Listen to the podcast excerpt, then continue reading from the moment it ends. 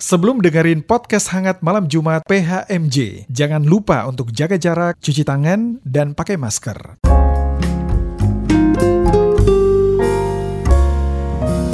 Podcast hangat malam Jumat.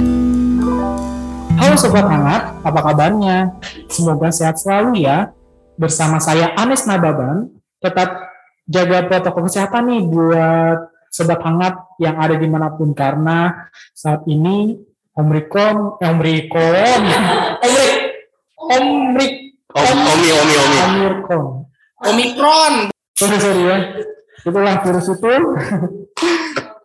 makin eh, banyak dan korbannya pun eh, juga kasusnya makin meningkat. Jadi teman-teman sobat hangat jangan lupa untuk jaga protokol kesehatan ya. Nah, sobat hangat saat ini masih dalam eh, di bulan Februari tahun 2022 dan kita masuki bulan yang di mana yang bernama bulan kasih sayang. Wow. Dan mungkin sobat hangat eh, lagi bersiap-siap nih biasanya para pemuda untuk mencari-cari apa ya yang bisa dilakukan gitu ya. Nah, oke kalau sobat hangat saat ini di episode 88 kita eh, akan membahas tentang love language. Benar ya love language ya? Ya, oke. Nah, sobat hangat eh, kira-kira eh, love language sobat hangat apa ya? Gitu ya. Oke, tapi eh, lebih seru lagi kita akan berbincang bersama pasangan muda, asik pasangan muda yang lagi hits hitsnya, hits hits gak tuh?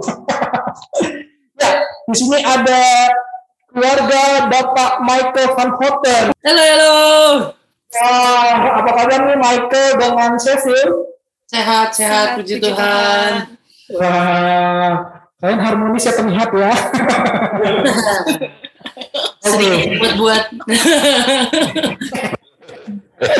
Oke, juga eh, di sini yang akan menang kita dengan firman Tuhan adalah Bapak Pendeta Abraham Ruben Persang. Selamat malam Pak Pendeta.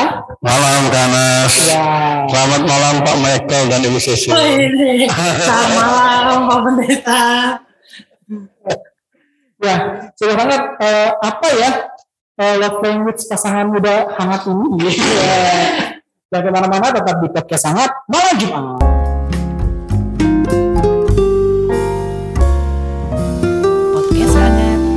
Jumat. Kembali lagi di podcast hangat malam Jumat, sobat hangat. Eh, dalam bulan Februari ini eh, kita dalam bulan kasih sayang dan eh, tema kita hari ini adalah love language. Nah, sobat hangat, eh, kita bicara dengan Michael dan Cecil. Wah, Ke sama Cecil sebelum kita ke topik nih, pengen tahu sih kesibukan kalian setelah menikah itu apa sih? Apakah Cecil menjadi ibu rumah tangga? Lagi? Puji Tuhannya enggak. Puji Tuhannya tidak seperti itu. Iya, iya dikit. Ka- Karena masih membutuhkan dual income nih, guys. Jadi, Puji Tuhannya Jadi- enggak. Sibuk Jadi gimana? Eh, lu, Michael kesibukannya apa hari ini? Eh, hari ini Rebahan santai-santai. ya lagi santai Michael karena habis kebetulan booster. Ya kebetulan saya habis booster jadi ya lagi istirahat lah Tapi kerjaan aman kok? puji Tuhan aman Aman ya. Cecil kesibukannya setiap hari apa kilo? Cecil setiap Kerja, hari juga, aktivitasnya. kerja juga em, beres-beres eh, apartemen. Oh, enggak ada enggak ada sibuk kerja dia Kerja ya, kerja juga ya. adalah em, Oke. wanita juga lah berkarir. Siap, siap, siap. Oke. Nah, Ko, eh, Cecil, kan bahas tentang love language nih ya. Kira-kira kalian tahu nggak sih love language kalian masing-masing gitu? Coba, eh, Michael, tahu nggak sih love language-nya si apa? Si Cecil? Nggak tahu tuh? kayaknya karena dia kurang peka. Jadi dia kayak nggak tahu deh. Saya kita dipaksa untuk tahu ketika kita tahu bahwa kita akan mengisi podcast dari kasih karunia. Jadi kita dipaksa untuk mengerti love language masing-masing. Love language- apa nih kalau Cecil kalau? Kalau Cecil kayaknya love language-nya lebih ke arah eh, ini dia quality time dia kayaknya. Dia Oh, lebih senang kalau waktu bersama kayak gitu-gitu. Oh, satu aja dia biasanya atau ada yang lebih? Eh, sama ada satu lagi yang paling dia senang adalah receiving gifts. Wow. Betul. Kayak semua perempuan ketika mendapatkan hadiah mereka akan Iya benar. senang pada waktunya. Wah. Ada dua ya kalau Cecil ya. Betul. Oke. Kalau Cecil love language-nya Michael tahu nggak? Eh, quality time sama act of service. Apa tadi? Act of service. Karena Michael Oke. Wah. Nah, sekarang nih kau mau nanya nih kau di eh, untuk Michael dan istrinya. Menurut kalian sebenarnya tuh eh, cinta atau kasih itu apa sih gitu? Terus kenapa ada yang namanya cinta atau kasih? Kira-kira itu sama nggak sih? Coba. Kalau gua eh, cinta dan kasih itu saling melengkapi. Cie. Jadi kalau nggak ada kasih maka nggak ada cinta kayak gitu. Karena dasaran cinta itu kasih. Nah kalau kasih, seingat gua itu dasaran iman juga kasih sih biasanya. Kalau nggak salah ya Pak Pendeta, mohon maaf ya Pak, kalau salah. Gitu. Siap, siap. Menurut saya seperti itu ya. Jadi ketika kita mencintai seseorang, maka kita harus mengasihi dia. Sehingga kalau kita mengasihi, eh kita nggak akan aneh-aneh gitu. Karena ya pasti kan karena kasih mau dia kayak gimana pun juga situasinya, apalagi udah berkeluarga ya, bukan lagi kayak masih pacaran, kayak Anes gitu kan. Nah kalau kalau udah menikah gini kan udah nggak ada pilihan lagi nih, no option. Pak Pendeta tolong dengerin gak ada pilihan lagi masa. Jadi sudah disebutkan dalam suka dan duka gitu kan. Mau Cecilnya kayak gimana bentukannya nanti berubah ketika sudah menua. Ya kita tetap harus mengasihi. Karena Iya. kita cinta sama dia gitu maksudnya bro. Oke. Kalau Cecil gimana? Cinta atau kasih tuh gimana sih? Kalau kalau menurut Cecil sendiri? Pasti Iya, sama Kurang jawabannya. lebih sama. Eh, kan? Idem. Nah, tapi nih eh, ngomongin bahasa cinta kan love language itu artinya bahasa cinta ya bahasa Indonesia ya. Mm-mm. Eh, menurut kalian tuh apa sih kalau bahasa cinta menurut kalian? Tadi kan cinta sama kasih nih. Kalau bahasa cinta sendiri tuh menurut kalian tuh apa sih? Kalau Cecil gimana sih? Kalau bahasa cinta. Apa Michael? Coba kamu dulu. Oh Michael dulu. Ah, Ya kalau menurut aku sih gimana caranya kita meng, mem- me- apa ya mengimplementasikan cinta kita ke seseorang sih. Gimana caranya kayak kita eh, menggambarkan kasih kita ke sesama gitu. Kayak ya gitu deh antara antara kedua pasangan tuh gimana sih caranya kita memberitahu bahwa kita mengasihi dia, mencintai dia, kayak gitu gimana kayak cara kita menghargai eh, Iya. kasih itu sendiri kayak gitu. memberi sih. perhatian, jujur, ya Iya, Beb. iya, iya, iya, iya. Oke. Nah, Sil, tapi dalam hubungan kalian nih sehari-hari nih, eh, gimana sih kalau kalian menunjukkan cinta gitu maksudnya? Eh, sering gak sih kalian menunjukkan kayak cinta dalam kehidupan sehari-hari atau ya udah bodo amat gitu jalanin aja hidup eh, berdua gitu nggak ada eh, rasa gimana sih menunjukkan cintanya gitu gimana menurut kalian gimana sih? Apakah setiap hari? Apakah harus setiap hari menunjukkan rasa cinta itu? Oh iya dong harus biar apalagi kan dulu LDR ya sebelum menikah jadinya harus eh, kasih perhatian setiap hari ke Michael karena kan Michael kan butuh perhatian ya orangnya jadinya harus ditanya udah makan belum? Terus eh, gimana pekerjaannya? Kayak gitu jadi harus dikasih apa ya perhatian setiap hari kalau kita tuh care sama dia kayak gitu. Nah apalagi kalau misalkan sekarang udah dekat puji Tuhan Michael udah di Jakarta jadinya eh, harus makin-makin lebih care harus maksudnya lebih actionnya lebih ada gitu. Karena kan juga udah berumah tangga. Gitu sih Jadi menurut saya sih penting ya menunjukkan rasa cinta itu setiap hari ya. benar dulu dulu itu harus ekstra, sekarang harus lebih ekstra juga, tapi lebih ke action karena kan udah apa? Udah berumah tangga gitu. Wah. Tapi kalau Bapak kayaknya action terus ya menuju ke arah cintanya ya. ya kan, Bang? Kalau gue ya, ya mungkin bisa dibilang gitu. Iya. Nah, gitu saya ya. seru nih kalau dibilang eh, kita action kayaknya kurang karena eh, dia nggak suka diperlakukan disayang-sayang itu dia nggak suka orangnya. Dia malah sukanya dibiarin gitu aja. Oh salah ya? nggak maksudnya ya dia nggak suka disayang-sayang.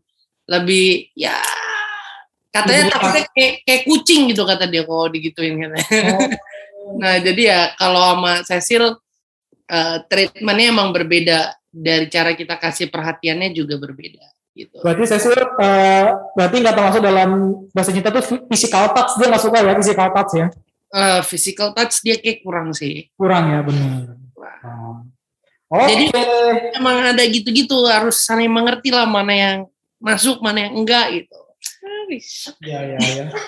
Wah, seperti sebuah hangat ya. Nah, sebuah hangat sepertinya mengerti nggak ya uh, apa itu physical touch, apa itu quality time, apa itu tadi apa words information ya gitu kan. Eh, itu nanti kita bahas di segmen kedua. Jadi jangan ke mana-mana ya sobat hangat, tetap di podcast hangat malam Jumat.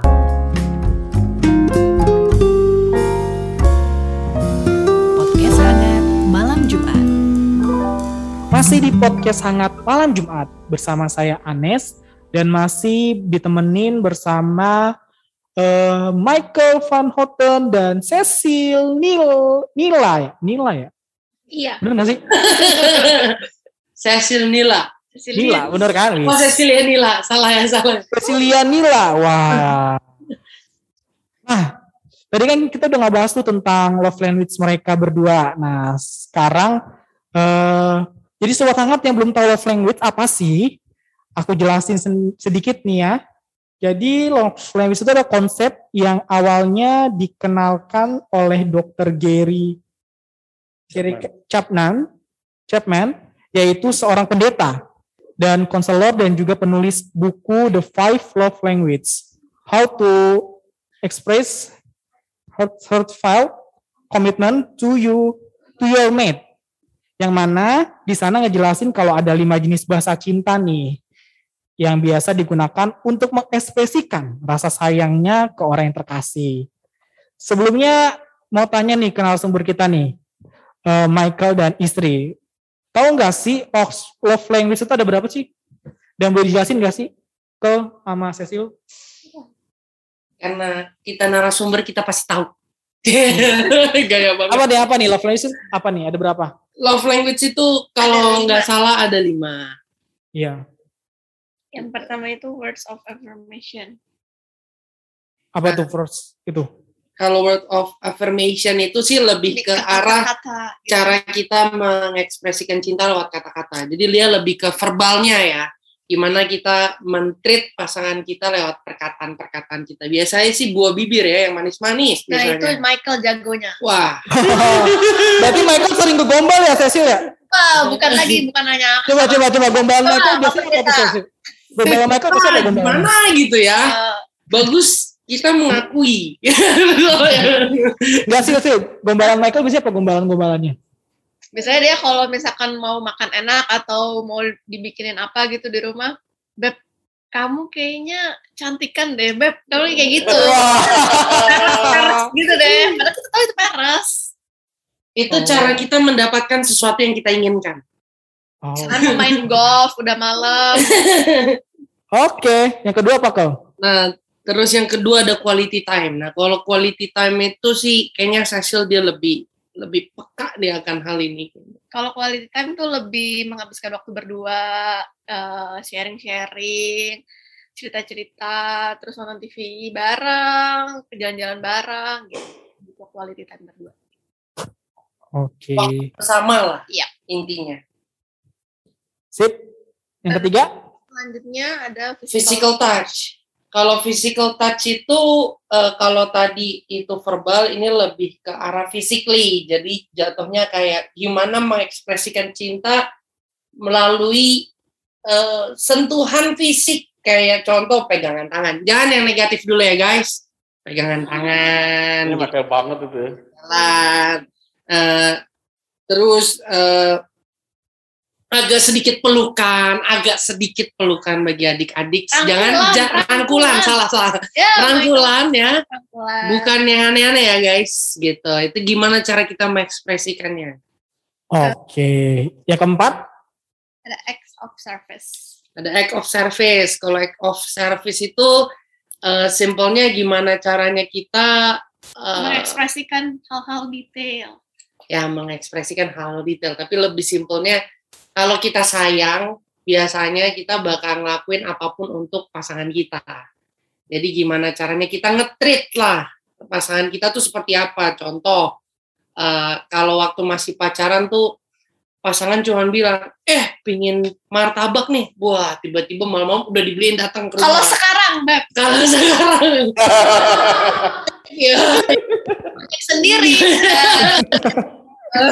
kalau kalau sekarang kalau di apa? Kalau di yang mau makan Indomie, bikin sendiri gitu. gitu. Memang ketika sudah ini kita udah biasanya kayak gitu. Terus yang kelima Terakhir, receive gift, receiving gift. Kalau receiving gift itu, waduh biasanya laki-laki kasih ke perempuan atau perempuan kasih ke laki-laki juga sering sih. Tapi biasanya ini lebih ke cara nge-treat kita dengan cara memberikan sesuatu yang spesial ke pasangan kita. Gitu. Biasanya cewek tuh suka banget nih begini nih, bah. Ada nah, sampai ngode. oh, Itu yang biasa dilakukan, guys. Gitu. Betul lagi. Itu kan mengetes kepekaan seorang nah, pria. itu. Oke, nah, Kel, tadi kan receiving gift itu kan eh, Cecil juga tuh masuk dalam eh, love language. Lo tau udah, Cecil, Michael tuh pernah ngasih apa sih yang sangat-sangat berkesan? Jangan lu bahas, bro. bahas karena ada something yang wow lah pokoknya kalau ya coba dong, coba kita mau tahu dong maksudnya ya apa gitu? Apa yang yang yang yang biasa aja deh, tapi berkesan banget gitu. Biasa aja tapi berkesan banget, Beb. Oh, Nah, inget tuh biasa aja. tapi Yang ma- abis itu abis itu abis itu yang mahal apa? Enggak ya? Enggak ya? habis rahasia kesalahan itu. eh, kalau aku sih gampang buat aku happy tuh cuman ngasih makanan aja. Jadinya aku cuman eh, dikasih sesuatu yang berbau-bau makanan aku udah seneng gitu. Nah Michael tuh tahu aja ya dia berbuat salah dikit dia langsung mau makan apa beb hari ini beb kayak gitu dia, dia Oh gitu cara Michael untuk meng apa? Makanya itu dia tipsnya. Kita harus cari pasangan yang sederhana mungkin. Ambek kita udah tahu tuh ngapain dari mahal-mahal kita kasih makan nasi uduk selesai. oh gitu ya. Ah. Nah sekarang nih menurut kalian, menurut eh, versi pasangan kalian berdua, diurutin nih dari lima itu kau. Kira-kira yang dominan dari yang pertama sampai akhir tuh apa ya? Dominan. Kayaknya yang paling dominan itu sebenarnya quality time ya. Kalau di keluarga kita ya, ya Ya. pertama itu quality time. Kedua itu lebih ke arah word of word of affirmation. affirmation karena dari cara kita bercakap lah berdua dari kata-kata dan lain-lain. Terus ketiga mungkin lebih ke arah act of service gitu. Eh, keempat lebih ke arah physical touch. Yang kelima baru yang ke arah receiving gift. Oh di kita sih kayak gitu ya. Versi Oke. kita, versi kita. Mungkin tiap orang punya versinya masing-masing. Oke, wih mantep banget nih si Michael dan istri. Nah, sekarang nih Kel, eh, menurut kalian love language itu berpengaruh nggak sih Kel dalam hubungan atau pasangan gitu? Misalnya, eh, contohnya ya, buat pasangan gitu, eh, menurut kalian tuh eh, harus sama nggak sih love language-nya kalau berpasangan gitu? Pertama ini dulu deh, menurut kalian love language itu berpengaruh nggak sih?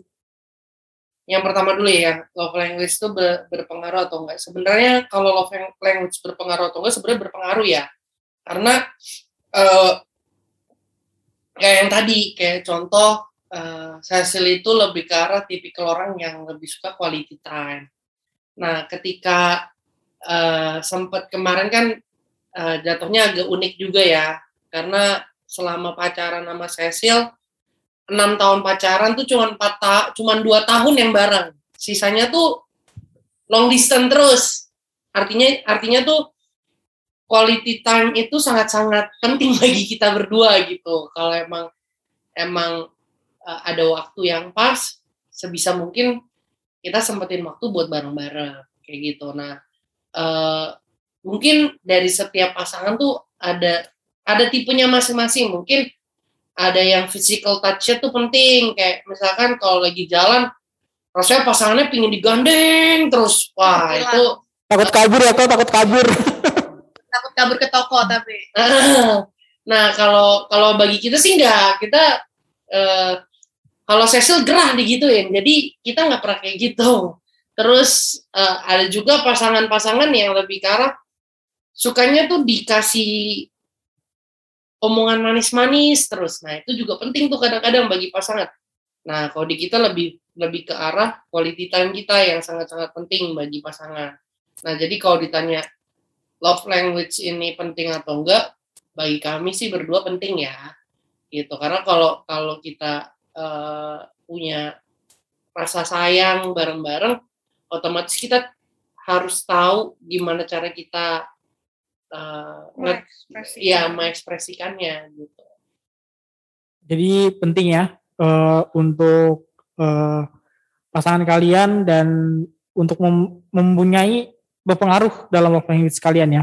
Nah, kalau tapi uh, di sini kan love language itu uh, berbeda-beda ya kalau ya. Sebenarnya tuh dalam keluarga itu atau dalam kehidupan berpasangan itu harus punya long love language yang sama nggak sih menurut kalian? Kalau itu nggak tahu ya. Kalau menurutku nggak. Iya sama aku juga enggak. Karena kan setiap orang harus ya, di treat beda-beda. Punya gimana ya? Kalau menurutku uh, kalau kayak keluarga nih, ketika kita awalnya aku sama Cecil kan beda-beda ya masing-masing. Ketika masih pacaran dan ketika udah berkeluarga kan kita jadi satu ya. Nah otomatis hmm. Cecil punya caranya sendiri, punya kenyamanan sendiri. Uh, aku juga punya kenyamanan dan caraku sendiri kayak gitu. Nah ketika udah bareng saling melengkapi sih jatuhnya gitu. Kadang-kadang Cecil uh, yang tadi dibilang saya sih lebih suka quality time sedangkan aku tuh lebih suka yang act-nya yang yang apa tadi? Act of service. Nah act of service-nya. Nah kayak gitu. Jadi uh, berarti nggak harus yang nggak harus sama ya setiap pasangan dan uh, keluarga. Tapi kalau misalnya nih ke ke anak kita sebagai anak nih ke orang tua bahasa cintanya itu harus sama nggak menurut, menurut Michael sama Cecil? Kalau kita selaku anak ke orang tua itu juga berbeda-beda ya. Apalagi di zaman yang udah modern kayak sekarang ini. Kayak hmm. waktu dulu mungkin, waktu dulu mungkin lebih ke arah quality time ya. Kita tuh ke orang tua atau orang tua tuh lebih menuntut kita untuk selalu ada setiap saat. Dulu tuh. Kayak berarti kata orang tua baru panggil kita udah harus nyaut. Iya, halo gitu. Ada di sini nih. Iya, iya.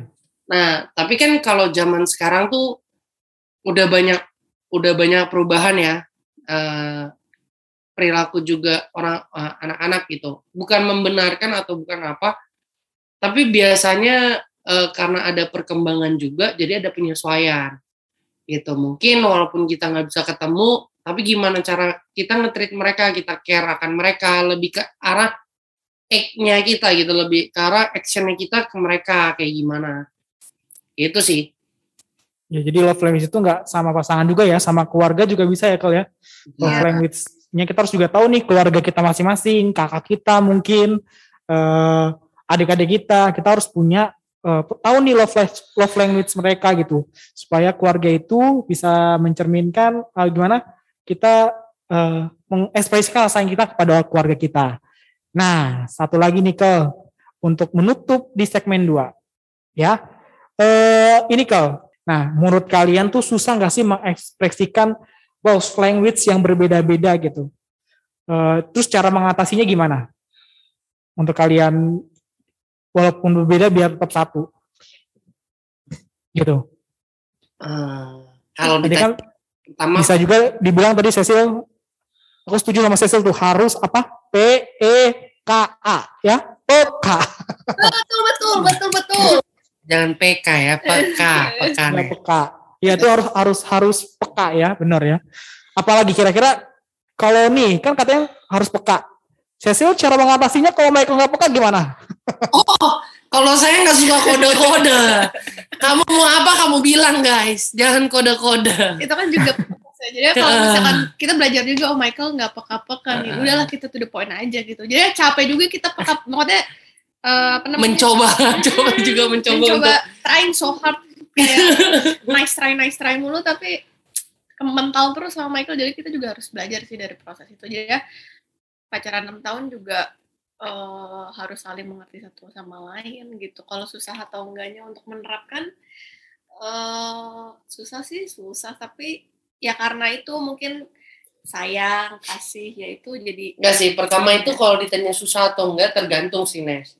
Tergantung karakter orangnya. Ada orang-orang yang pemalu nih, yang eh, karakternya tuh nggak pernah yang open minded, eh, bukan open minded sih, nggak terbuka lah jatuhnya.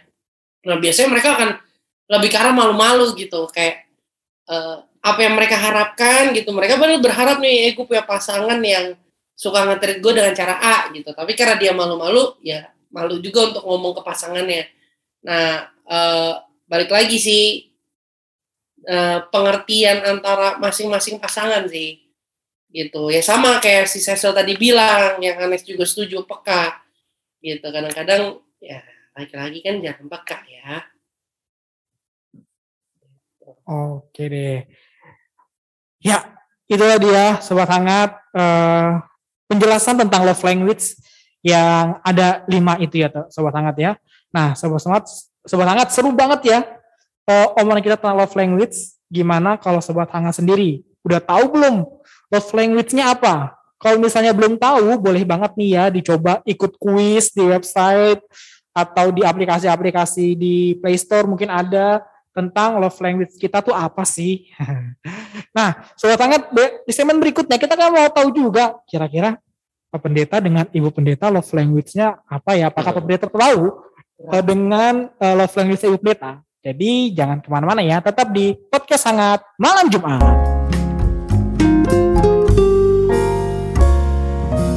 Podcast hangat malam Jumat. Kembali lagi di PHMJ, podcast hangat malam Jumat. Balik lagi bersama kami di sini Sobat Hangat, eh, masih mau eh, ngobrolin tentang love language. Tadi kan di awal Michael dan Cecil udah kasih tahu ya, seberapa sering atau jarang sih biasanya menunjukkan kasih sayang atau sebagainya gitu. Sudah dikasih tahu love language itu apa. Nah, sekarang seperti janjiku di segmen berikutnya, eh segmen eh segmen 2 mau tahu nih tanya sama Pak Pendeta ya.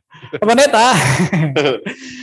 Pak Pendeta eh, love language-nya Bapak kira-kira apa sih love language-nya Bapak? Kasih tahu nggak ya?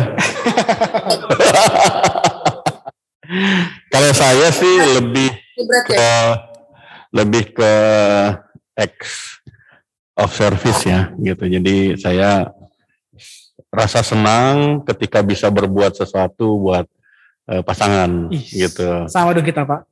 Masa sih? ya talk less do more gitu ya ceritanya gitu. Itu Kalau- aja Pak. Ya itu yang lebih lebih sering begitu. Oke. Karena kan Bapak juga pasti tahu loh Pak love language, love language Ibu Pendeta. Iya. Nah ini dia. saya sering dapat marah sama istri saya tuh. Karena ternyata memang beda ya. Kalau saya perhatikan ibu pendeta itu love language-nya itu dia yang pertama, yang dominan lima dari dua dari lima yang dominan itu adalah words of affirmation. Jadi memang beliau ah, setiap hari itu suka kalau misalnya saya di kantor gitu, eh, beliau suka kirim message, halo Cin, ngapain? Nah gitu. itu kalau Cinnya lagi mesra cinta gitu. Tapi kalau lagi marah Cina gitu. Eh, terus biasa saya bilang, oh ya lah kerja nih gitu. Oh gitu, eh, belum bisa pulang cepet ya gitu. Oh, ntar lagi begini lagi gini gitu. Karena memang saya itu kan tipikalnya ya memang kerja gitu ya. Ketika ditanya gitu, ya saya jawab apa adanya. Padahal sebenarnya dia mau mau mendapatkan, oh ya nanti sebentar lagi ya, diusahakan cepat gitu. Yang kayak kayak gitu. Nah, kadang-kadang beliau marah kalau udah saya bilang, ini saya mau kerja, udah tep, udah nggak ada lagi tuh. itu itu yang dominan. Jadi setelah sekian lama, kalau saya udah eh, ada WhatsApp dari beliau, saya lihat nih, oh oke, nanti saya akan menyesuaikan eh karena love language-nya beda, tapi karena kita sudah pasangan gitu ya, saya berusaha menyesuaikan gitu. Jadi ketika beliau Hai Chin pakai emoticon love love love, ya saya pakai juga gitu. Eh, bukan berpura-pura, tapi saya menyesuaikan gitu. Karena bahasa itu kan jembatan ya. Kalau jembatannya kita rusak ya kita nggak bisa komunikasi gitu. Kemudian yang kedua, eh, beliau juga sering komplain nih, love language beliau itu quality time. Kenapa? Karena ketika saya pulang di rumah waktu santai atau lagi jalan sama-sama, sering tuh ngomongin jemaat terus gitu. Beliau suka protes. Ini kapan ngomongin kita sih katanya gitu. Ah, ya seperti itu. Gitu. iya, biar duduk gini ngomong. Eh, yang saya bersyukurnya karena beliau juga pendeta ya. Awal-awal beliau nanggapin gitu. Dulu sempat protes. Kalau sekarang eh, kadang beliau masukin topik yang lain. Baru oh saya langsung oh ya ini ternyata saya keliru nih gitu. Karena kan sudah dari pagi sampai sore. Terus nanti ada rapat, ada apa. Kadang-kadang jeda waktu itu untuk kami berdua mungkin cuma setengah jam gitu ya. Terus sebelum tidur lagi nanti ada lagi gitu. Nah di situ ngomongin terus jemaat tuh. Ketika baru terima WhatsApp, waduh kasihan ya, ini dia lagi sakit kayak gini. Ya beliau maklumi gitu. Tapi beliau juga bilang, ya ngomongin buat kita berdua deh gitu.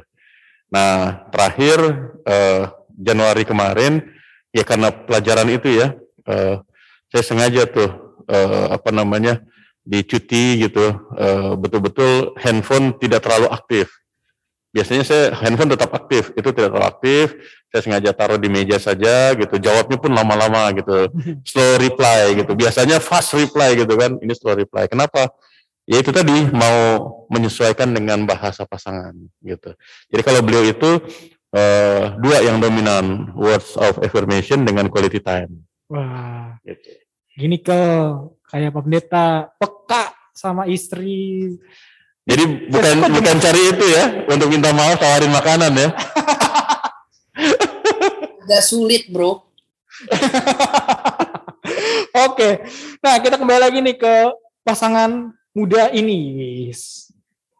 Nah, kau Cecil, eh, pernah nggak mau nanya nih, pernah nggak sih eh, menunjukkan rasa cinta atau kasih tapi bukan dengan love language yang tadi yang kalian eh, sebutkan? Maksudnya yang dominan-dominan itu, pernah nggak?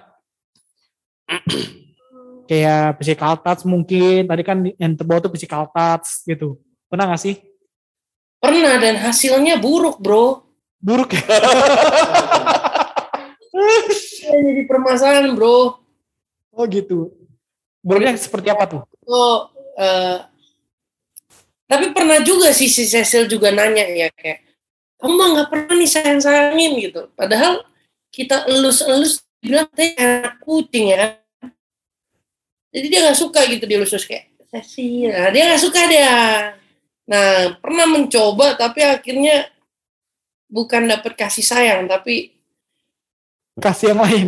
kasih yang lain. Itu bahayanya bro. Jadi bagus gak usah mencoba-coba. Jangan. Jadi jangan coba-coba ya kalau love language bukan itu ya. Wah, Bisa dapat dapatnya bukan kasih sayang, kasih ribut, kasih ribut. Aduh, nanti dikasih piring, bro. Iya ya benar-benar. Nah tapi nih kau eh, pernah nggak sih kau sempet nggak sadar nih? ya, Pasti biasanya nih kalau nggak sadar tuh pas awal-awal pacaran Eh, atau tuh awal-awal kenal lah gitu. Saat sempet nggak sadar wah ternyata nih love language ini loh gitu. Kalian tuh tahu love language tuh pas kapan sih? Eh, Pas baru mau nikah ini? Bukan ya? Enggak lah ya? Jika kita sudah mau masuk ke perkawinan kayaknya. ya lebih gimana ya? Spontanitas aja sih kita berdua kayaknya orangnya spontan. Oh, Jadi spontan. nggak pernah yang kayak mencari tuh "Ini orang nih sebenarnya love language apa sih? Tapi ya kadang-kadang ya kayak contoh eh, pasti waktu awal-awal pacaran tuh kita pasti kayak mikir ini orang sukanya diapain sih? Cie, diapain? Oh iya iya. iya. gitu kan pasti kan pertama kita naik kayak mencari tahu gitu ini orang nyamannya tuh kita ngapain gitu kayak eh ada aja gitu kadang-kadang dia juga ngode-ngode sih kayak contoh kayak eh kalau dulu ya kalau waktu pas masa pacaran eh, kayaknya udah bosen gitu bilang kamu cantik banget hari ini Ciah itu bosen bro kalau gue bilang kayak eh gendut gue gituin kan Astaga. kayak gitu-gitu nah nah kadang-kadang dia kalau sering kita ledekin tiba-tiba dia bilang kamu mah nggak pernah deh ngomong-ngomong yang eh, aku cantik kayak apa kayak nah berarti kan dia suka tuh digituin kan Iya iya iya. iya. Nah, gitu cara cara mencari tahunya sih seperti itu ya kalau saya gitu Kalau Sil gimana kalau Sil? Kalau aku juga kadang-kadang Michael ya sama aja sih kayak Michael jadinya pertama kita juga apa namanya nice try aja kayak gimana nih orangnya. Tapi ya Michael kan sukanya to the point to the point aja ya nggak suka karena kurang peka tadi itu. Jadi ya dia ngomong udahlah kalau sama aku juga nggak usah pakai kode-kode gitu aku nggak bisa kayak gitu mak aku nggak ngerti maksud kamu apa jadi langsung to the point aja ya udah ya orang yang mau kayak gitu ya mau gimana lagi jadi kita juga harus Oke. Emang emang Michael gitu sih emang. Bahaya nih, bahaya. Oh, Oke. Nah, eh tadi kan kalian bilangnya quality, eh, quality time sama sama eh biasa cinta kalian quality time. eh Cecil eh, yang kedua receive receiving gift gitu kan. Nah, kapan kalian menunjukkan ras eh, quality time receiving gift untuk dalam eh, menunjukkan ekspresi bahasa cinta itu? Kapan? untuk bahasa cinta itu mungkin agak sedikit unik ya karena kan kalau untuk sekarang-sekarang ini itu memang posisinya kan udah bareng terus ya jadi kalau quality time-nya udah lebih ke arah yang eh, lebih ke arah bukan yang cuman ketemu doang tapi lebih ke arah yang kita tuh bisa bisa bener-bener pakai waktu itu secara berdua gitu. Kalau kalau yang karena udah setiap hari ketemu gitu. Kalau dulu, waduh, Nah, kalau dulu, nah itu yang yang yang yang berbeda adalah ketika waktu pada saat masih long distance gitu. Nah, ya kalau kalau kalau itu benar-benar important ya. Kayak misalkan ambil cuti, waduh. Bisa-bisa Cecil sama keluarga tuh hampir bersaing gitu. Nggak ada waktu lain, ketemu terus kayak gitu. ke mall aja kayak dikejar-kejar setan. Nah, Cuma berapa jam? karena kan posisinya waktu itu sangat berharga ya kerja bro kerja jadi ya sedikit waktu untuk bareng-bareng makanya itu sangat sangat sangat jadi krusial. Kayak gitu. Kalau kalau untuk sekarang sih kalau ditanya eh, kapan digunakan quality time itu kalau bisa ya semaksimal mungkin ya setiap hari kita ngelakuin itu gitu. Tapi kan ya selama kayak gitu kadang-kadang udah capek udah apa ya balik ya udah cuman kayak ngomong seadanya tidur kayak gitu. Jadi kayak kalau sabtu minggu ya pakai waktu bareng-bareng kayak gitu ya ketemu keluarga eh, ke gereja bareng kayak gitu sih Wah. Oke, pertanyaan terakhir nih kalau buat kalian berdua. Boleh nggak sih kalian nyampe sesuatu tentang eh love language mungkin atau tentang cinta dan kasih yang kita bahas karena kan sekarang bulan-bulan kasih sayang nih ya kan. Boleh nggak sih kalian eh, sampaikan buat sobat hangat tentang episode love language ini? Silakan. Kalian berdua. Ya, pokoknya intinya ya saling memahami aja love language satu sama lain. Kalau nggak mungkin juga kalau misalkan baru memulai hubungan kan pasti masih meraba-raba ya saling ngerti aja gitu. Jangan karena nggak cocok saat maksudnya ibu itu bukan love language gue banget. Nah kasih aja pengertian kalau misalkan uh, maksudnya tuh begini begini begini gitu loh. Jangan tiba-tiba udah bete aja karena kan cewek kayak gitu. Atau cuma aku ya. Ya gitu jadi lebih uh, semua tuh butuh proses jadinya lebih memahami aja satu sama lain gitu karena kan namanya juga manusia uh, pasti kan punya uh, perbedaan satu sama lain jadinya uh, lebih saling mengerti aja Michael ya kalau dari saya sih lebih ke arah love language itu penting uh, untuk menjalin hubungan tapi nggak selamanya berdasarkan itu gitu kadang-kadang eh love language gua malu tuh nggak sama nih wah berarti kita nggak bisa nyatu nggak kayak gitu juga ya kadang-kadang bisa bisa saling uh, menyesuaikan lah antar masing-masing pasangan. Kadang-kadang ya yang bisa dibilang kayak misalkan nih Anes gitu kan baru habis berganti pasangan gitu. Nah ya pasti kan love language-nya bisa jadi berbeda ya Nes. Ya benar-benar. Yang tadinya love language-nya bisa aja kayak physical touch, jadinya lebih ke arah uh, love language-nya yang ke arah uh, word affirmation. Ya, kayak gitu. Nah, ya ya kayak gitu ya disesuaikan aja. Karena belum tentu pasangan A sama pasangan B pada saat kita dengan sama gitu bisa aja berbeda gitu. Jadi jangan mencari jangan menjadikan itu suatu alasan untuk kita mencari yang baru. Kayak gitu sih. Michael jago ya. Yo. Michael Yo. sudah terakreditasi A. Oke, wah terima kasih banget untuk kalian uh, dalam episode Love Language ini uh, seru banget dan benar-benar ya kelihatan uh, kalian tuh punya kesamaan cinta dan sayang. Aduh, keren dah. Jadi seneng liatnya. Iya. Yeah. Oke, okay. uh, sobat hangat, uh, kita akan lanjut lagi karena di segmen berikutnya Pak Pendeta mau kasih kita terang firman Tuhan dengan tema love language. Wah, penasaran? Jangan ke mana-mana, tetap di podcast hangat malam Jumat.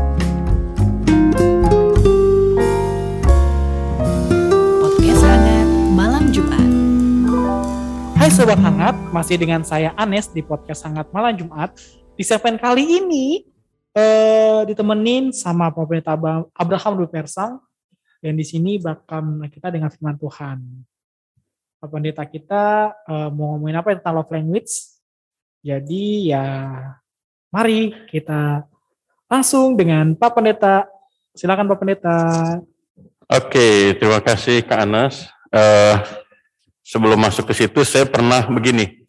Waktu sama istri, karena beliau itu uh, uh, ke apa yang dominan itu adalah word of affirmation begitu ya dan saya bukan tapi tadi ada pertanyaan Kanes ke Michael uh, bagaimana apakah pernah uh, love language yang lain itu juga terjadi gitu ya nah saya yang lebih kuat di X of affirmation uh, of, of service itu satu kali waktu kami belum menikah uh, telepon terus tiba-tiba saya dengar ada suara I love you gitu. Oh saya langsung marah gitu. Saya bilang, eh itu sama siapa? Terus dia ketawa, e, ibu pendeta ketawa. Terus saya bilang, eh jangan main-main loh. Kita kan udah ngomong-ngomong nih mau menikah gitu. Kok ini ada ngomong I love you? Hmm. Dia tambah kenceng ketawa gitu. Terus udah udah sempet lah berapa menit gitu kan. E, saya sempat sebel gitu kan. Uh, terus dia bilang begini, ini boneka, bonekanya bisa ngomong I love you katanya. Ya ampun. Ternyata walaupun misalnya yang saya mau katakan dominannya saya itu di X of service, ternyata ada love language yang lain juga gitu, yang di dalam diri saya juga ada gitu, walaupun dia tidak dominan. Nah kemudian yang kedua, nah, eh, itu tadi ya, bahwa eh, istri saya dia dominannya di quality time dengan words of affirmation. Tapi pernah gitu ya tahun lalu kalau tidak salah eh, beliau ngobrol lah cerita-cerita gitu. Terus uh, beliau bilang gini, dulu waktu di Singapura kayaknya sering deh, hampir tiap tahun kasih hadiah katanya gitu. Saya bilang ya bedalah gitu kan. Eh, tapi ketika beliau ngomong begitu, saya udah mikir nih, kapan ya waktunya saya kasih hadiah gitu. Nah, Maret beliau ulang tahun lewat gitu, saya nggak kasih. Nah, udah beliau juga nggak nuntut karena memang dominan love language-nya bukan di di receiving gift gitu kan. Nah, tapi saya udah punya rencana. Uh, saya punya rencana ah nanti saya nabung nabung nabung nanti saya kasih gitu. Uh, terus waktu itu uh, handphone saya kan berapa kali kayak jatuh. Terus istri saya bilang ganti tuh handphone ganti tuh handphone gitu nah beliau nggak tahu sudah punya rencana saya kumpul kumpul kumpul uang gitu. Uh, terus di bulan Desember Desember tahun lalu kok nggak salah. Iya. Ya nah itu dia. Uh, saya pulang dari kantor dari sini gitu. Ditanya kok belum pulang? Iya sebentar lagi gitu. Oke okay, gitu. Pas sampai rumah saya bilang ini ya kamu satu saya satu. Wah kaget dia gitu. Uh, ya surprise gitu. Yang saya mau bilang walaupun kekuatan love language kita ada di mana tapi bukan berarti yang lain nggak bisa gitu. Bisa juga gitu ya. Jadi sebenarnya love language itu juga sesuatu yang dinamis dalam diri kita. Tadi ada kata kunci tuh Michael dengan Cecil kepekaan terhadap pasangan gitu. Kepekaan itu akan menolong kita untuk oh iya ya ternyata dalam membina relasi apalagi hubungan sebagai suami istri gitu ya atau mungkin pacar gitu kita perlu peka untuk hal itu gitu. Itu itu share pengalaman gitu. Nah, terkait dengan apa yang tadi sudah di-share oleh Michael dan Cecil tentang uh, five love language itu. Nah, sini kan ada pertanyaan nih, bagaimana dengan uh, pesan yang kita bisa baca di dalam Matius ya. Matius 22 37 sampai 39 ketika Tuhan katakan kasihlah Tuhan Allahmu dengan segenap semuanya dan juga kasihlah sesamamu sendiri eh, kasihlah sesamamu seperti kamu mengasihi dirimu sendiri kan begitu. Juga Paulus yang membahas tentang kasih di 1 Korintus 13. Nah, Paulus sendiri bilang begini, sekalipun aku bisa berbahasa roh, berbahasa malaikat, membakar diri, tapi tanpa kasih, gak ada gunanya, kata Paulus gitu. Sebelum sampai ke situ, saya mau bilang begini, kalau kita ingat, Alkitab itu mencatat atau menceritakan kepada kita tentang penciptaan manusia itu laki-laki dan perempuan di kejadian 1 ayat 26 sampai dengan 28 dan kejadian 2 ayat 18 sampai dengan 25 di situ sangat jelas bahwa Allah menciptakan manusia dengan prinsip keutuhan dan saling melengkapi. Itu tergambar dengan istilah penolong yang sepadan. Itu artinya Alkitab sejak awal, sejak semula manusia diciptakan, memang sebenarnya manusia itu butuh yang namanya love language. Bagaimana bisa jadi penolong yang sepadan kalau dia tidak tahu dia punya love language-nya apa gitu. Artinya pasangan itu dia betul-betul harus me, me, me, apa namanya mengeksplor gitu ya, mengenali, mengidentifikasi pasangan saya ini dia love language-nya kekuatannya di mana. Karena apa? Dengan love language itu maka eh, tujuan penciptaan manusia itu saling melengkapi untuk utuh dalam kebersatuan itu bisa terjadi. Kalau enggak, ya nanti akan menjauh. Nah, Allah menciptakan manusia di situ dengan prinsip utuh dan saling melengkapi. Bahkan eh, manusia pertama laki-laki mengatakan kepada perempuan pertama dengan kata-kata begini, inilah dia tulang dari tulangku dan daging dari dagingku. Jadi love language itu di penciptaan manusia pertama sudah diungkapkan. Word of affirmation itu sudah disampaikan. Sehingga ketika si perempuan pertama itu Hawa mendengar itu dia merasa menjadi satu dengan pasangannya gitu. Nah, kemudian di pasal 2 ayat 25 juga di sana dikatakan bahwa proses kebersatuan itu adalah sebuah proses yang berjalan terus gitu. Jadi lima love language itu bahasa cinta itu dia akan terus ada di dalam hubungan uh, se, se, se, apa, sepasang pasangan itu ya. Nah itu yang pertama.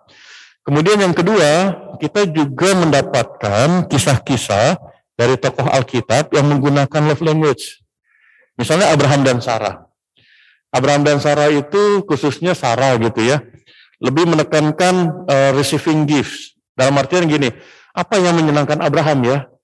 Abraham itu suami, Abraham itu kepala suku, kepala keluarga. Apa yang dibutuhkan oleh Abraham? Dia dibutuhkan status itu tambah kuat. Salah satunya apa? Dengan kehadiran anak gitu. Maka itu kemudian uh, Sarah memberikan Hagar karena dia punya budak gitu. Itu bentuknya. Lalu kita ingat kisah Yakub dengan Rahel. Yakub dengan Rahel yang pertama kali dilakukan oleh Yakub kepada Rahel apa? Nes, apa Nes? Kayaknya ungkapan ya Pak? Hah? Ungkapan ya? Lebih kepada physical touch. Oh, kan. Kan dia lihat Rahel cantik Iya. dan tidak ada kisah yang lain kecuali Yakub dan Rahel. Yakub langsung cium Rahel.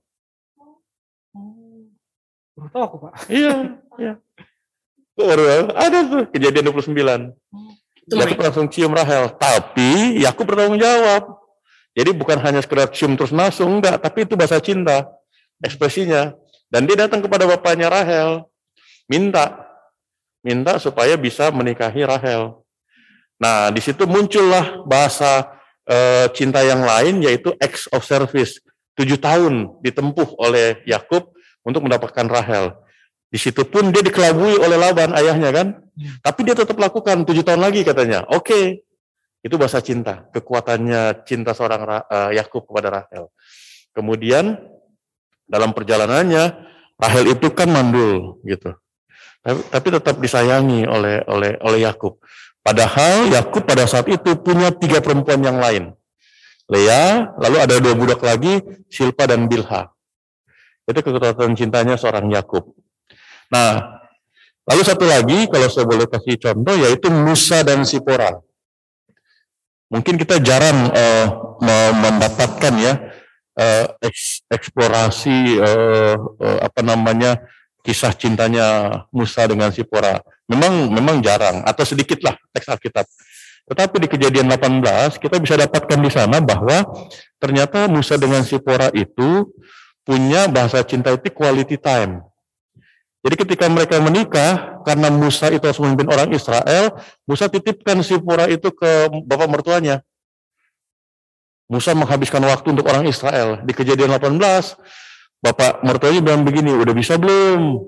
Anak dan istrimu sama-sama kamu gitu.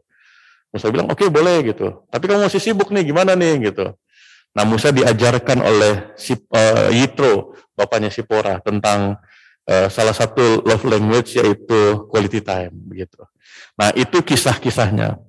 Nah yang ketiga eh, kita juga mendapatkan yang kita sering dengar ini kitab kitab cinta begitu ya, kitab Kidung Agung. Di dalam kitab Kidung Agung itu disampaikan sebuah ayat yang mengatakan taruhlah aku seperti materai di hatimu. Wah itu sudah sudah konklusi tuh eh, five love language itu sudah ada di situ semua. Kalau sudah di hati gitu kan, udah materai kan gitu kan.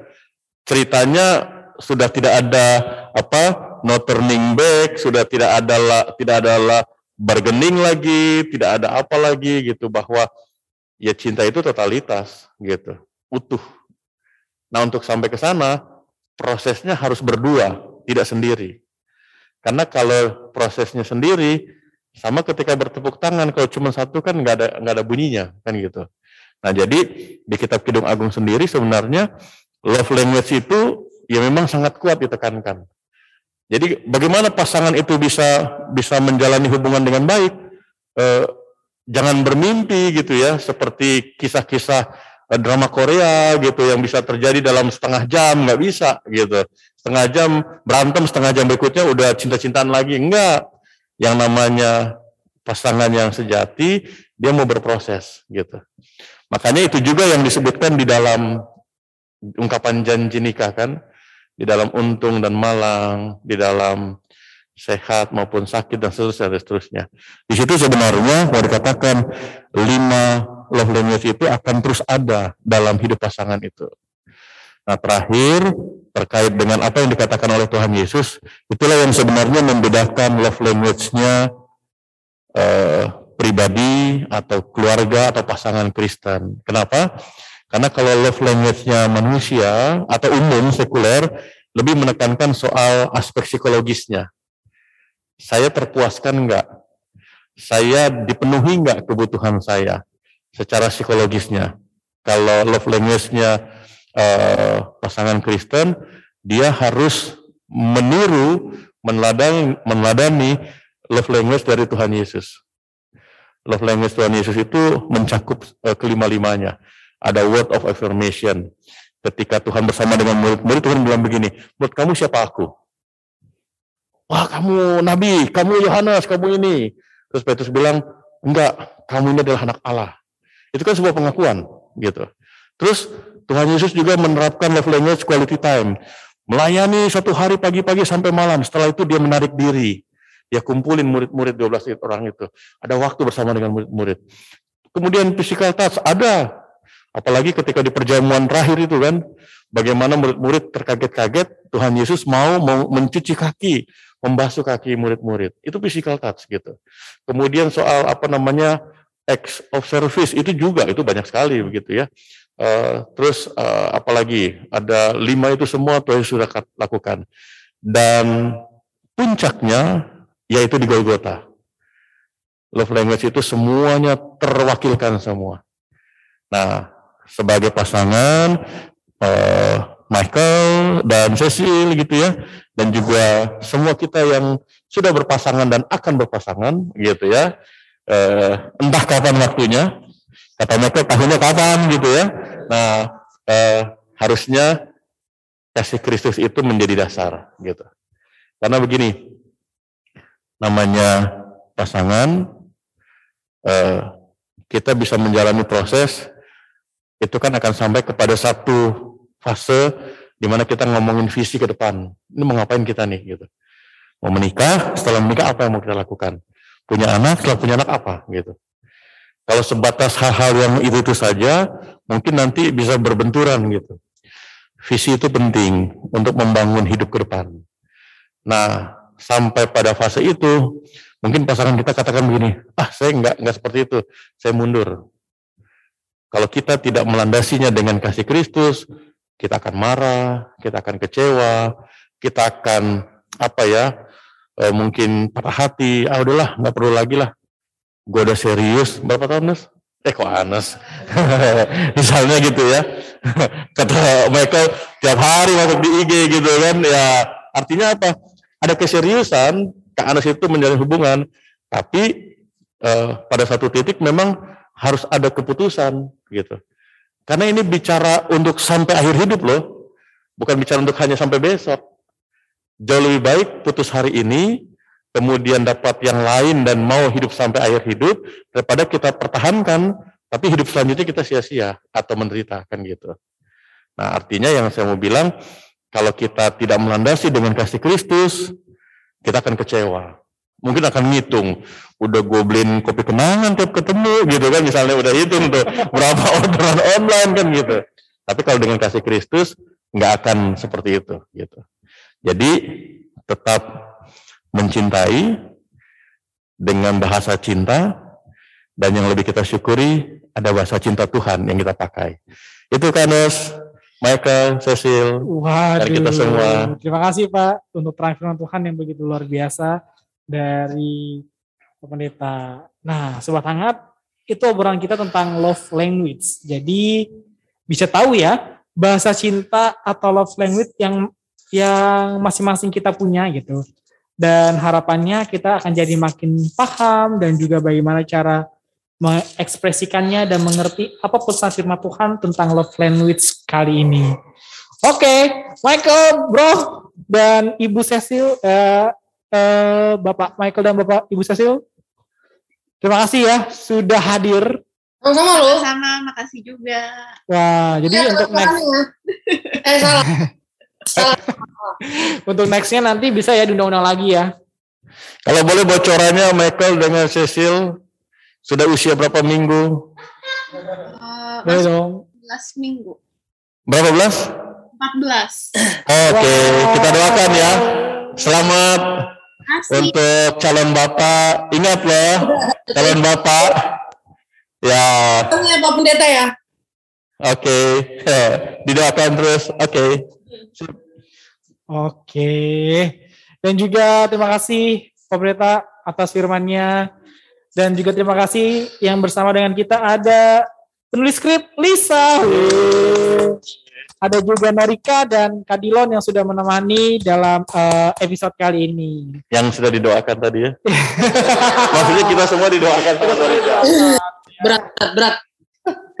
Oke, sobat hangat, eh tetap diingatkan lagi ya untuk sobat hangat. Yuk segera booster, wih. Bagi anda yang belum booster, eh biar imunnya makin bertambah harus booster ya. Jaga juga ke- eh, protokol kesehatan. Akhir kata masih di bulan kasih PHMJ masih bakal banyak obrolan tentang eh, bulan kasih. Jadi jangan ke mana-mana ya, jangan kelewatan untuk episode berikutnya. Tetap di podcast sangat malam Jumat. Dah. Podcast